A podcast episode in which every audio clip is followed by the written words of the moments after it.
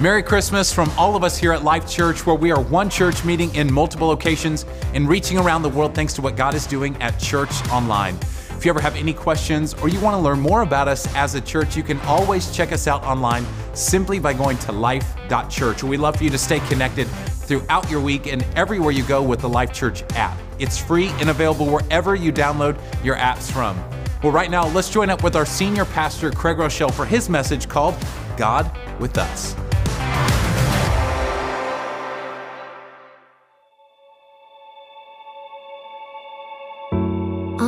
Mountain, in the valley, in the crowded streets, or the empty desert, in our hope and in our waiting, we are never alone.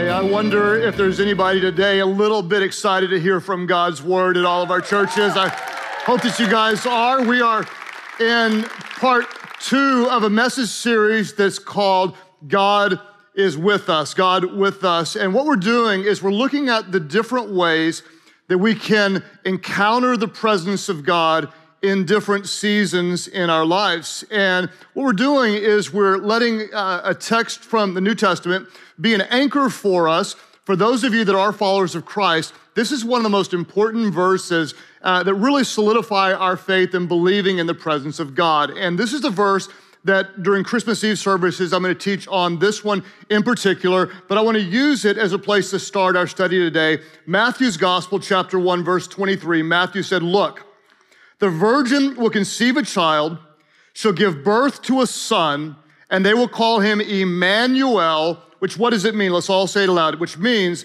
God is with us. Our series is called God with Us, and we looked last week about how we experience the presence of God in the valley. If you were with us, we talked about the truth that we often enjoy God on the mountaintops, but we experience Him intimately in the valley. Today, what I want to do is I want to talk about another metaphor from Scripture, and that is the wilderness. How do we experience God's presence in the wilderness? The wilderness is different from the valley because time in the wilderness usually lasts a lot longer. The wilderness is a barren place, a dry place, a desolate place where you feel very alone.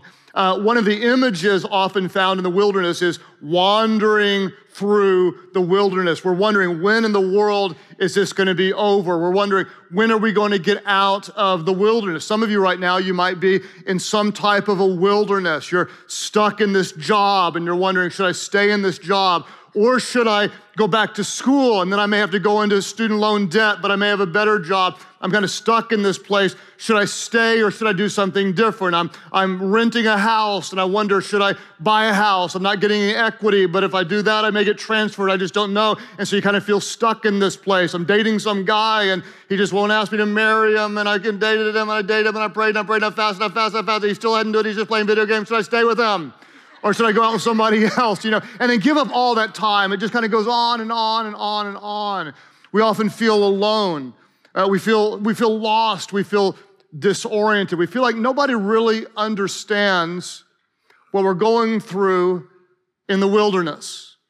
What's so interesting to me is when you look at wilderness stories in the Bible, they often follow mountaintop experiences. Wilderness times often follow mountaintop times, and that's exactly what happened with Jesus.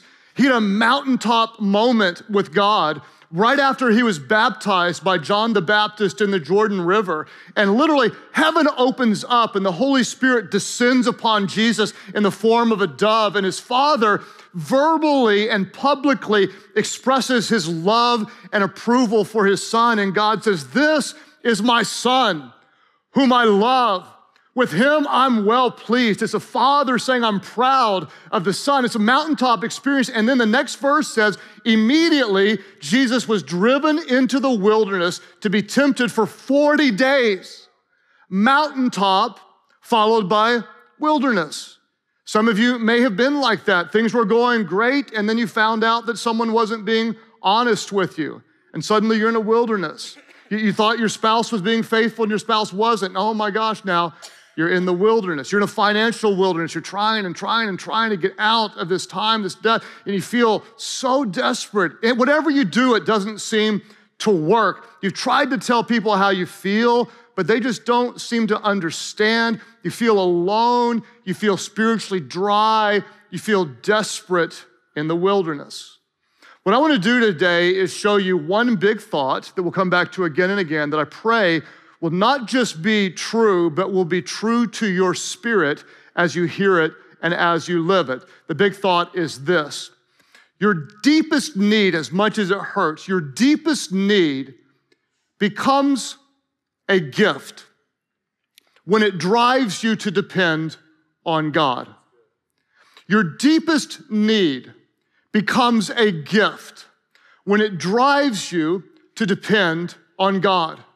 In fact, I'm going to show you a story from the Old Testament where this is lived out in a very real way in 1 Kings chapter 19. Um, when we see Elijah the prophet that God had used in massive ways, he literally on the mount of mountaintop, Mount Carmel, he experiences the power of God. And almost immediately after this, we see him go from the mountaintop to the wilderness where he's desperate, where he's depressed, where he feels all alone and scared for his life. To give you a little context, there was an evil king named King Ahab. And King Ahab had an even more evil wife named Jezebel. And Jezebel um, heard about all that, that uh, Elijah had done. She got so mad, essentially, she said to her husband, Look, if you can't do the job right, then let this woman do the job. And that's kind of what she did. She, t- she said, Send word to Elijah that by this time tomorrow, he will be dead. She threatened him. King Ahab had been coming after him for years and years and years. But as soon as the woman got mad, Elijah got scared. And watch this. Now, I'm going to show you right in God's word. She makes the threat. The king had been pursuing him for years. She makes the threat, and this is what the Bible says Elijah was afraid and ran for his life. When he came to Beersheba in Judah, he left his servant there. Let me pause for a moment because uh, when you just read the text, you may not understand just how far this bro ran. Uh, to run to Beersheba, listen, this is, this is before Uber. I mean, we're talking, the guy is on foot. He runs about a hundred miles to get away from this crazy, angry woman. We're talking the prophet turns into Forrest Gump. I was running. I mean, he, he, is, he is out of Dodge. He is scared. He runs 100 miles. Elijah was afraid and ran for his life. When he came to Beersheba in Judah, he left his servant there while he himself went a day's journey. He was just on the mountaintop. But where did he end up? He ran into the wilderness, into the wilderness where he's alone, where he's scared, where he's hurting and where he's desperate. He came to a broom bush and sat down under it and prayed that he might die. And then he said the words that so many of us have said or felt at some point in our lives. He said, I've had enough, Lord. I just can't take it anymore. He had put up battle, he had fought with bravery, he had faith, he had courage, and finally, he's just at the end of his rope. I've had enough, Lord. I'm certain in a group this size that there are some of you that at some point in your life, and many of you at this point in your life, have just said those very words I'm, I'm, I'm done. I'm spent. I've had enough. I can't take anymore. You're raising kids, you're raising teenagers. At some point, you say it I've had it up to here. I've had enough, Lord. Then you say, Don't make me come back there, because I will. You know, you say that. Things like that come out of your mouth. I've had enough, Lord. I, I can't take it anymore. Some of you, you're work in a work situation where finally just the straw breaks the camel's back. Like, I can't take it anymore here. I just can't take another day at this place. You're, you're financially, you're trying to get ahead and you're making progress, and then your car breaks, right? Then your, your toilet overflows. Then your two year old puts a tic tac up his nose and you're going to the emergency room to get it. You're like, what is this guy? I can't take anymore at all. You feel overwhelmed. Sometimes it's the smallest things. You, you work hard, you serve faithfully, you make everybody the greatest meal ever, you put it out on the table, it's made with love, they eat it in 30 seconds, they leave all the dishes on the table, and so you turn into Jezebel. I'm gonna kill somebody by this time tomorrow. Everyone who ate of my food will be dead if this house isn't cleaned up. It just throws you over. It's just something. And this apparently is what happened to Elijah the prophet. Because let me tell you what, this guy had experienced the presence of God. This guy had fought with bravery, with boldness. In fact, if you don't know the, the backstory, he stood down the evil king and prophesied and called for a drought as a punishment to this king's sins. And sure enough, God stopped the rain. Well, the king is mad at, at, Elijah, so he sends all of his forces after uh, Elijah. He hides for three years. God is protecting him. God miraculously feeds him through ravens from heaven. Then God uses Elijah to raise the life of a dead boy. This prophet stands down 850 false prophets of Baal. He calls down fire from heaven. God shoots fire from heaven, consumes the altar. Then God destroys the false prophets. Elijah eventually calls and asks God to make it rain. He sees in the distance a cloud the size of a man's hand and has the faith to believe that God is bringing the provision of rain, and God does. This prophet experienced the protection of God. This prophet experienced the, the provision of God. He knew very well the presence of God. He had experienced God's greatness, and then when one woman makes a threat, he runs for it like all the men aren't even laughing. They're like looking forward. They're not even breathing. I don't know what you're talking about, Pastor Craig. I don't know what you're talking about.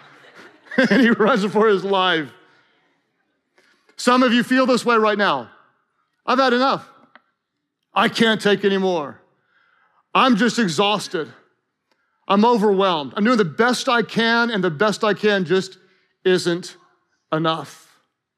I was uh, privileged to be a part of a conversation. Dr. Henry Cloud uh, was talking, and he's a, a fantastic Christian psychologist, and he was talking to a group of leaders that were all experiencing the same thing, what many of you may be experiencing right now. They were all talking about how we're just tired. We're just all tired. We're tired. We're tired. We're tired. We're tired. Those of you at Life Church Albany, you're tired. Life Church uh, Southern Florida, you're tired. Where I'm from, we're not tired. We're tired.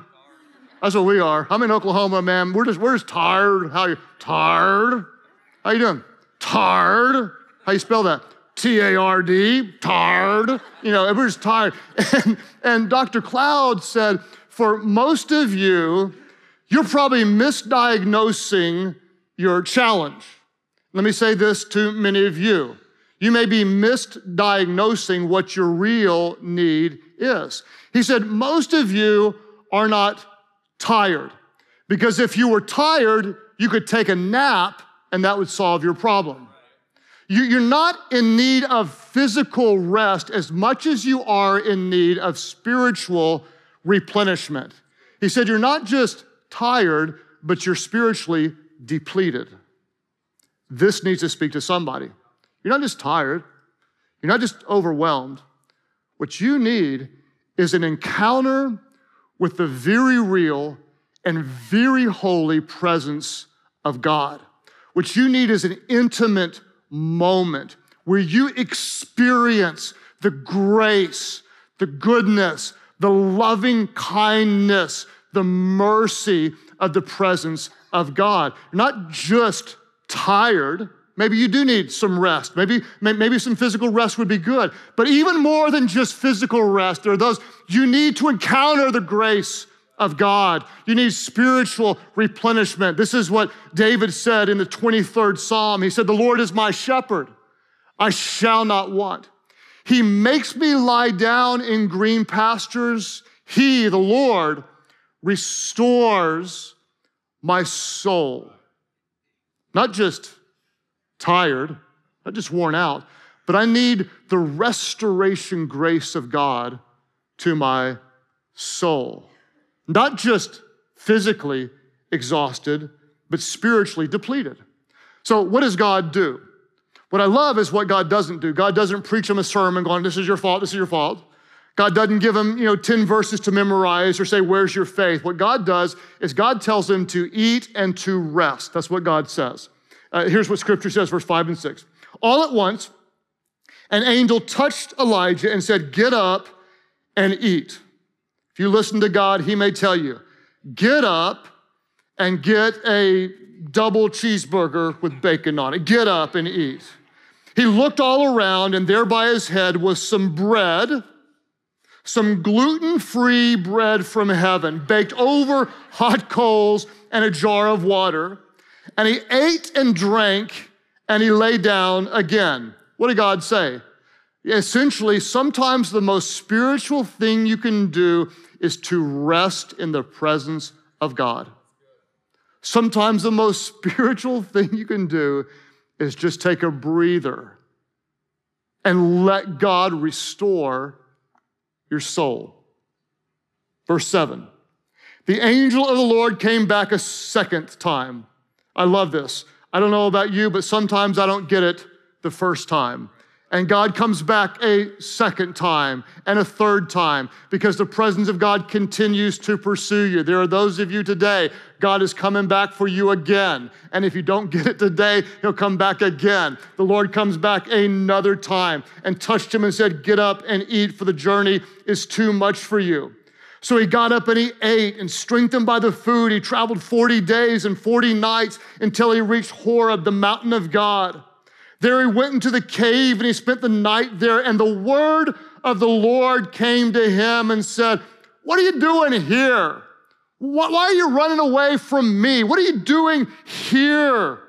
What are you doing here? Some of you, God may speak to you that way. What do you think you're doing? You know better than this.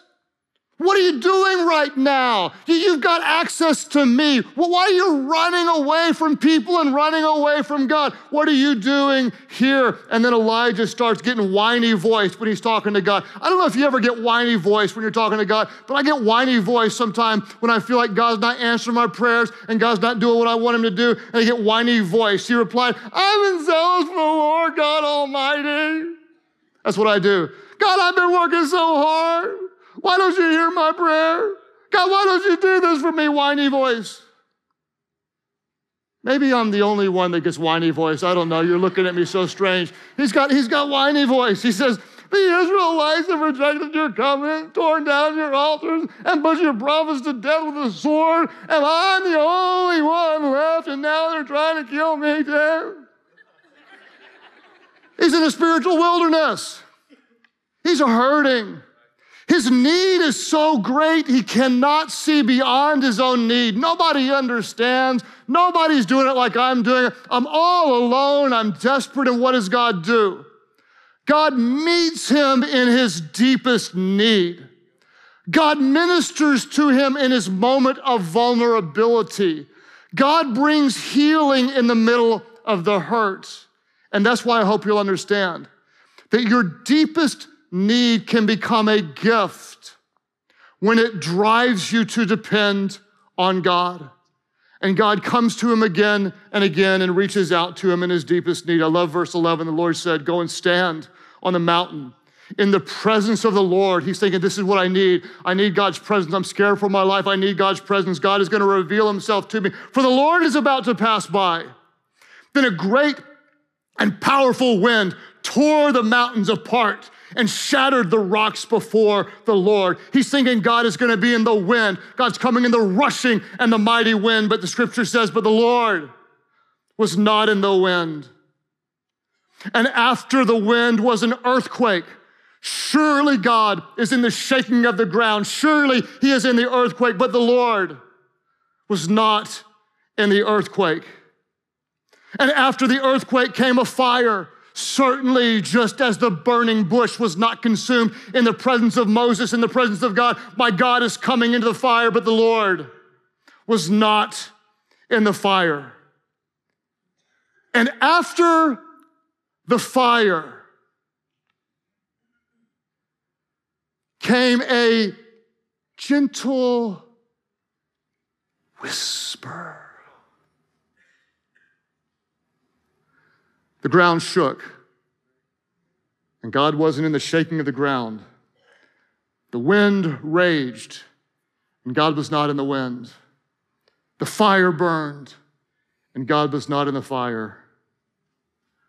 Earth, wind,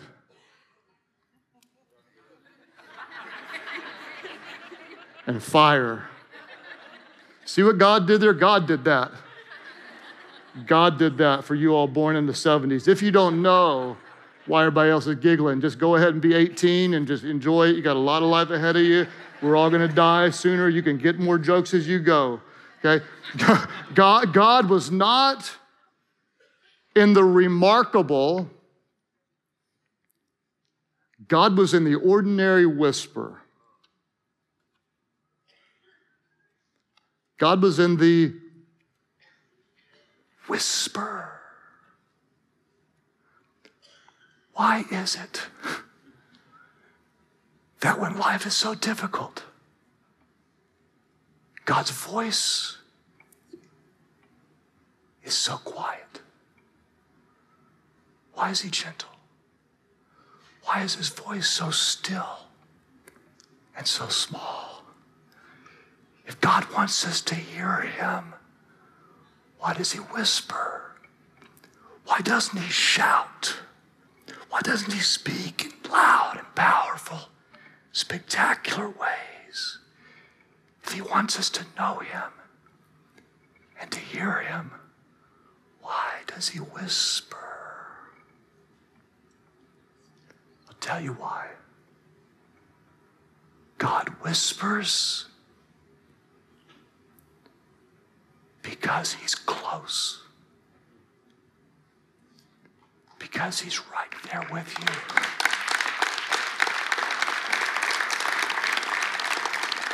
He whispers because he's near. The devil shouts his lies, but God whispers his truth. God doesn't shout to get your attention. He whispers to draw you close. What does he say to you? I will never leave you. I will never forsake you. I've been with you every single moment. And I love you more than you can imagine. When you hurt, I hurt with you. I'm with you in the valley. I'm with you in the wilderness. I'm with you in the storm. Why does God whisper? He whispers because he's right there. He's close. Where do you want to be when you're afraid? Anybody ever afraid of a storm when you're growing up? Anybody afraid of a storm? Anybody at all? Look, I've been preaching all weekend long. I'm not doing this without you. Was anybody afraid of a storm when you're a little kid? You're a three year old kid. Thank you for your honesty. You're going to hell if you don't tell the truth. Sorry, I'm just working out my issues. Okay? Of course you were. If you weren't, you're a super two year old, whatever. I was scared to death. Anytime there's a big storm, you know where I go? Straight to mom and dad's room. They would not let me sleep in their room. They could not in their bed. So you know what I do? I curl up like a little dog at the edge of their bed. I just right. The, I just wanted to be close. My kids, you're not allowed in my bed. There's six of them. After a storm, I wake up, there'd be four or five of them all around my bed. Got to step over them like cats, you know, at the end of the bed. Well, they want, they want to be close to the ones who make them feel safe. Listen to me, in the middle of the storm, you don't have to run to God's bed. He's already with you at yours. He is right there. He is close. If your heart is hurting right now and you feel brokenhearted, where is God? Let me tell you where He is. Scripture tells us in Psalm 34 18, the Lord is close to the brokenhearted and save those who are crushed in spirit. Why does he whisper? Because he's close, because he's near, because he is with you. David said this He said, The Lord is my shepherd, I shall not want. He makes me lie down in green pastures. He restores my soul. Even though I walk through the valley, the valley is not my destination, I'm just passing through. Even though I walk through the valley of the shadow of death, I will fear no evil. Why? because he is with me, because he is with me, because he never leaves me, because he is always close. His rod and his staff, they comfort me. He anoints my head with oil. He prepares a table before me in the presence of my enemies. Surely his goodness and mercy will follow me all the days of my life. Why does God whisper to his sheep? Because he's close. He knows his sheep by name, and his sheep know his soft and gentle voice. David said of God's presence, He said, Where can I go from your spirit? Where can I flee from your presence? If I go up into the heavens, you are there. If I make my bed in the depths, you are there. If I rise on the wings of the dawn, if I settle on the far side of the sea, even if your hand guides me, your right hand will hold me fast. Your right hand will hold me. How close is the presence of God that He can hold your hand?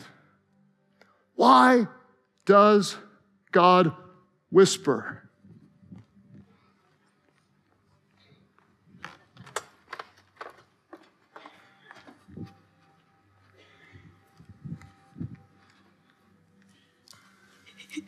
Because He's close.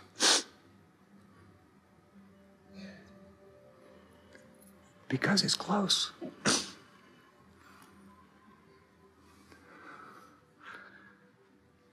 And then one day you'll discover that your deepest need becomes a gift when it drives you to depend on God. Right, Jess? Yes, sir. This is my friend Jess. We met on my way into Gold's Gym. I was trying to get into the gym, and Jess said, I didn't want to see you. And I smiled back and said, That's not a very nice greeting. And she said, I keep seeing you. And then she told me, I used to be a part of the church years ago, but I stopped believing in Christ. And I said, To you, how many more times do you have to see me before it's a sign from God? And she said, That's enough. That's enough. That's enough. And so I said, Would you sit with me and my wife on the front row next Sunday? And she did. And she cried all the way through the message, just like she is today. And she signed up to serve. Some of y'all been coming for years, you haven't served. She comes on her first day and she serves. And thank you for telling me your story that at a very low point in your life, God reached down to where you were. And now every week there's tears of joy. Yes. There's tears of joy. And the reason is listen to me because He's close. And what you need to hear is that God loves you, He is for you. He sent you to the gym at the right time Yeah. Because he's reaching out to you, bringing you to himself. He has plans for you, plans to bless you, to prosper you, not to harm you, to give you hope in the future. You are valuable to him. He cares for you so much that he sent his son Jesus. Now God's spirit dwells within you. God is working in your life. He has supernatural plans to use you and to bless you. He's always with you. Even when you were away from him, he was with you. Because he's always close. He's always close. He's always close. Thank you. He's always close.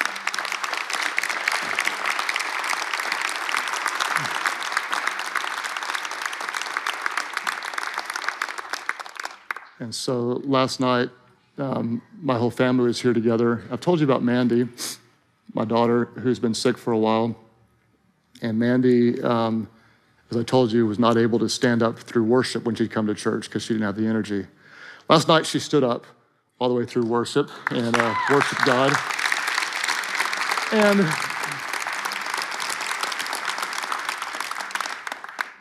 I had a conversation with her during the uh, message series, When the Devil Knocks. And let's go sit down. I told her, I said, I think, um, I think that the devil is attacking your body because God's called you to do so much. And she said, Daddy, that may be true, but I actually think that God chose me for this. I was a bit taken aback by it. I said, What, what do you mean God chose you for this? She said, No, I believe God chose me for this. Uh, said, explain, explain this to me. She said, Well, look at what has happened through my sickness. I'm ministering to thousands of people now every week through the YouTube channel, and I never would have had a voice into their lives, but now I get to speak into their lives every single week. And she said, Look how close I am to Jesus now. Look how blessed my marriage is. We're so dependent on God that we have to, we have, to have His presence moment by moment, day by day. And then she looked at me and she said, God is going to heal me of this, and I will tell everybody about His goodness. I will tell everybody, and you know I will. God chose me for this. And then I started crying like a proud dad, and she started crying like my precious daughter. And she said, Now, don't get me wrong, I wouldn't want anybody else to go through this. And I'd never want to go through it again. But I wouldn't change anything because of how close I am to God. Here's what I hope you'll understand we enjoy Him on the mountaintops, but we get to know Him intimately in the valleys. When we're wandering in the wilderness and we feel like nobody understands, He understands and He cares. And He is always good. He wasn't in the booming earthquake, He wasn't in the rushing wind, He wasn't in the raging fire. Where was He? He was in the whisper. He was in the whisper. And if you'll stop for a moment from the busyness of the rush of this world, and you'll dig a ditch, we talked about it last week, you'll make a well. You'll be ready for the presence of God. He will meet you there because who is He?